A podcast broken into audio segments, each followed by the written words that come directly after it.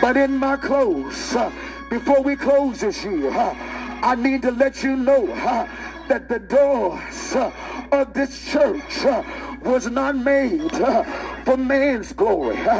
This house is not for man's glory. This house is not for my glory. This house is not for your glory. But I want some people that want the glory. You want the glory of the Lord to show up in this place. Yeah, when I think, y'all can sit down. I think about David. David was a warrior. and God had to use his son, hallelujah, Solomon, to do a work that David uh, could not do. Uh, some of us uh, cannot do a work uh, because there are things uh, that's in our lives uh, that God, I said God, He's a forgiving God.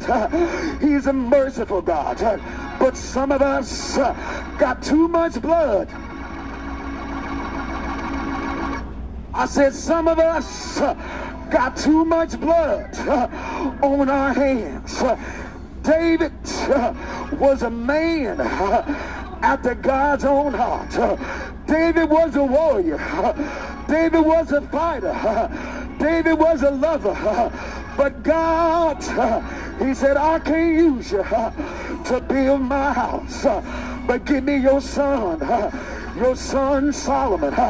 And the Bible says, Solomon was a young man, and the Bible says he was young and he was tender, and the responsibility that God gave him, the Bible says, because he was a young and a tender man, uh, the responsibility uh, that was assigned uh, to his hands. Solomon could not do the work that God had bade him to do, but he needed some people. I said he needed some people that was willing to stand with him. he needed some people that was willing to pray with him. he needed some people that was going to lift him.